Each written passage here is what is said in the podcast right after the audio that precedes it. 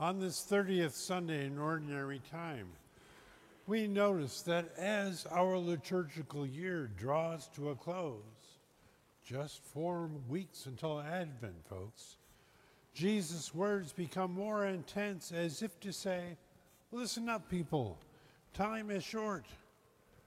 We might reasonably think the urgency is growing because the church selects Jesus' gospel readings at this time of year that presents Jesus' teaching just before he enters Jerusalem to undergo his passion and death.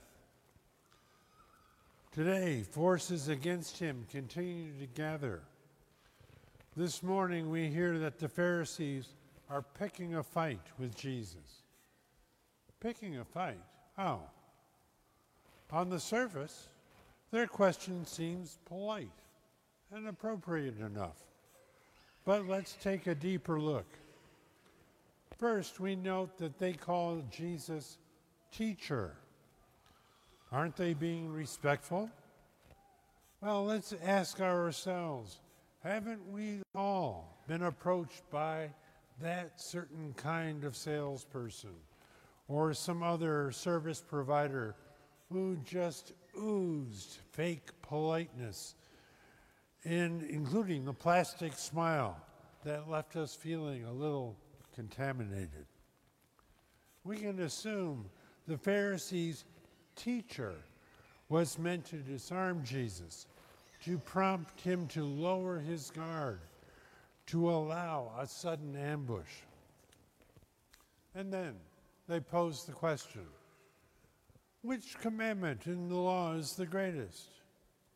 If we could see their faces, we'd see the gotcha expression because they asked the one question that they believed had no answer.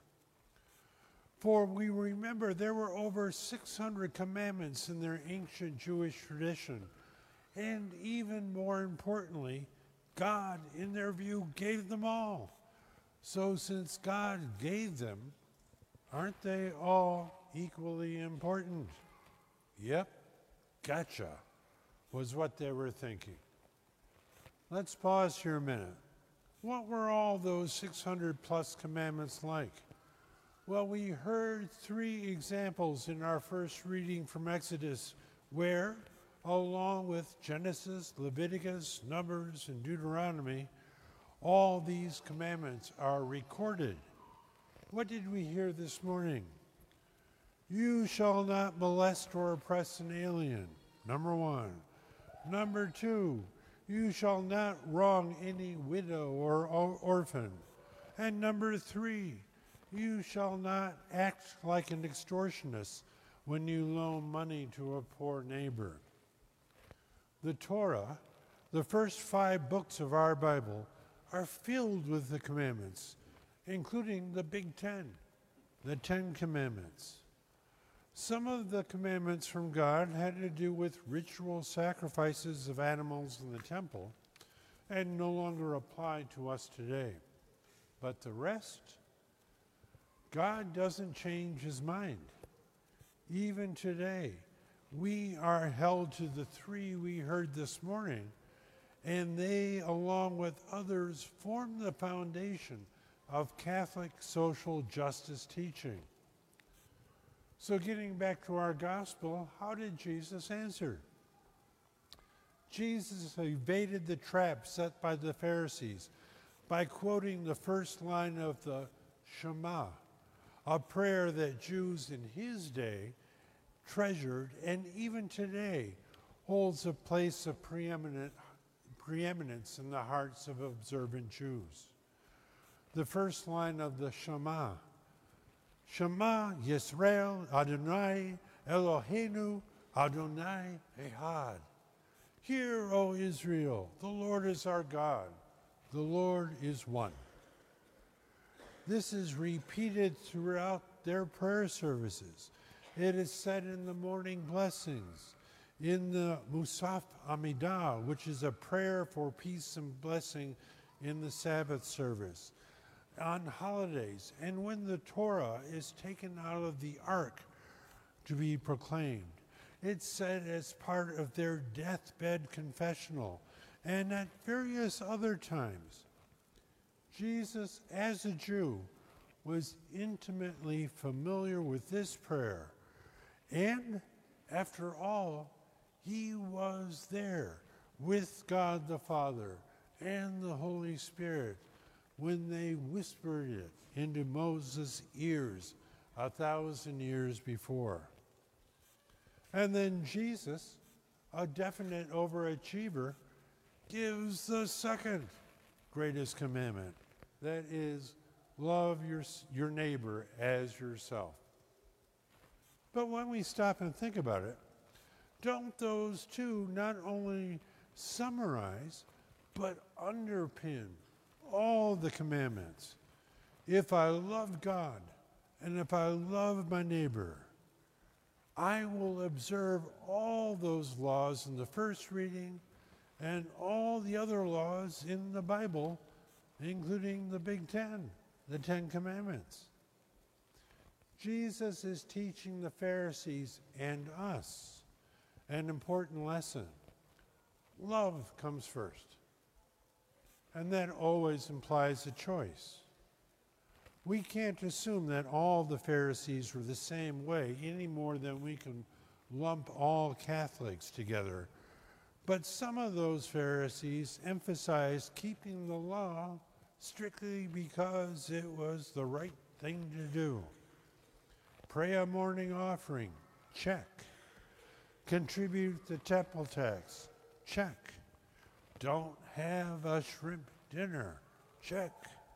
Wash your hands before eating, check.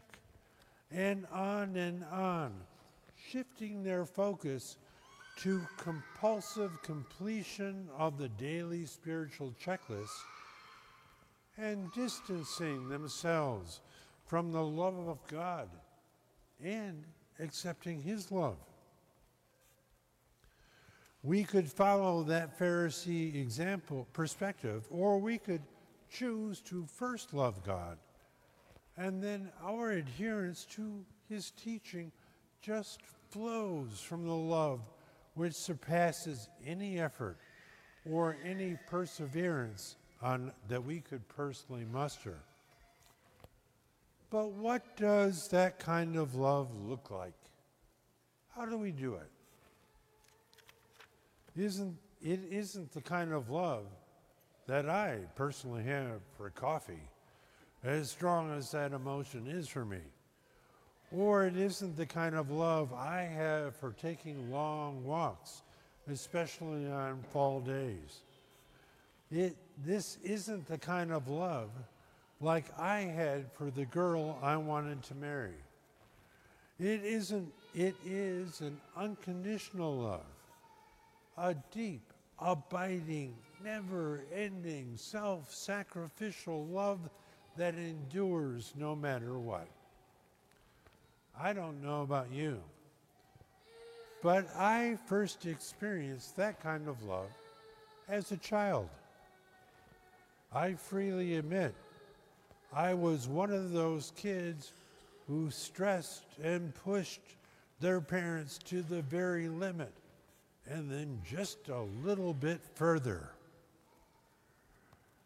I remember hearing on some occasions, Ricky, I love you and I always will. But right now, I don't like you very much. What did I hear? I heard I was loved even as I was learning the boundaries of acceptable human behavior.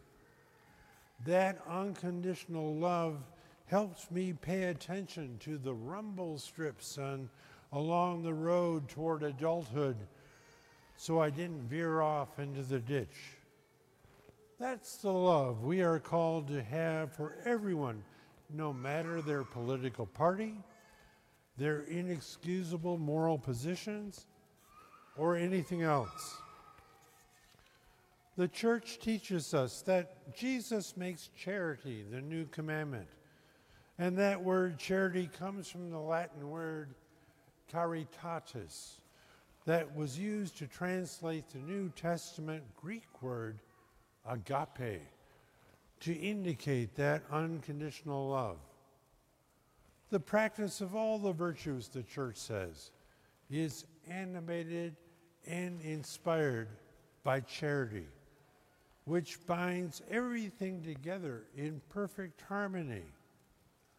The church says this charity upholds and purifies our ability and raises our love to the supernatural perfection of divine love. Think of it. If you and I each let that kind of love rule our lives, if each believer in every church here in Jackson, in the state, in the country, in the world, does the same, how different the world would be. But it begins with me, and it begins with you. Let's each of us encourage and support each other as we make the words of an old song our community's guiding path. Where charity and love prevail, there God is ever found. Brought here together by Christ's love, by love are we thus bound. Forgive we now each other's faults, and as we our faults confess, and let us love each other well in Christian holiness.